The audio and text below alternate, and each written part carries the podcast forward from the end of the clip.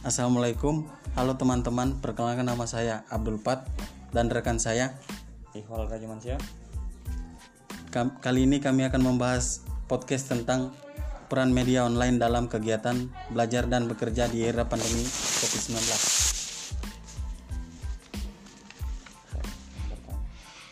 Saya akan bertanya kepada teman saya Iwal. Apa saja peran penting media online dalam kegiatan belajar dan bekerja di era pandemi di saat ini? Iya. Peran media online dalam kegiatan belajar dan bekerja di, di era pandemi di saat ini sangatlah penting karena bisa kalian tahu sendiri, virus ini dapat menyebar dengan mudah. Maka dari itu, hampir seluruh kegiatan belajar dan mengajar di Indonesia mulai dibatasi dalam hal bertetap muka.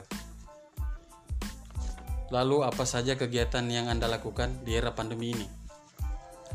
Jadi, semua kegiatan sekarang mulai dilakukan dengan cara melalui media online agar dapat mengurangi tingkat penyebaran virus COVID-19 ini. Dengan adanya penerapan cara belajar dan mengajar yang baru, apakah Anda merasakan kesulitan saat Anda melakukan pembelajaran melalui media online? Dengan adanya penerapan cara belajar dan mengajar yang baru, memang saya merasa sulit dan bukan hanya saya saja, beberapa orang merasa kesulitan dalam melakukan kegiatan melalui media online. Ada karena yang tidak mempunyai alat yang memadai untuk menunjukkan kegiatan belajar dan mengajar online dan ada juga yang keterbatasan uang dalam kuota internet agar bisa melakukan kegiatan belajar dan mengajar di media online ini. Menurut Anda, bagaimana peran pemerintah dalam menanggulangi masalah tersebut? Peran pemerintah dalam menanggulangi masalah yang sudah saya sebutkan di atas.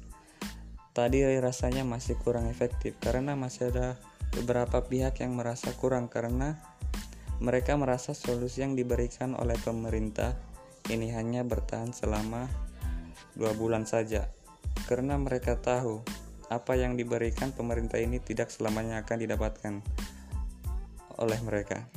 Contohnya, seperti kuota internet, pemerintah pasti tidak selamanya memberi kuota internet kepada orang-orang yang membutuhkan karena mereka kuota ini hanya diberikan oleh pemerintah hanya dalam waktu tiga bulan ke depan saja.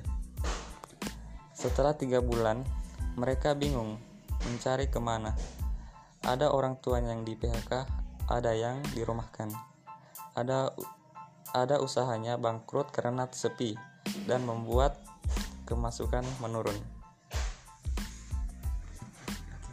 Ya, terima kasih Saudara Iwal karena telah menjawab menjawab podcast hari ini.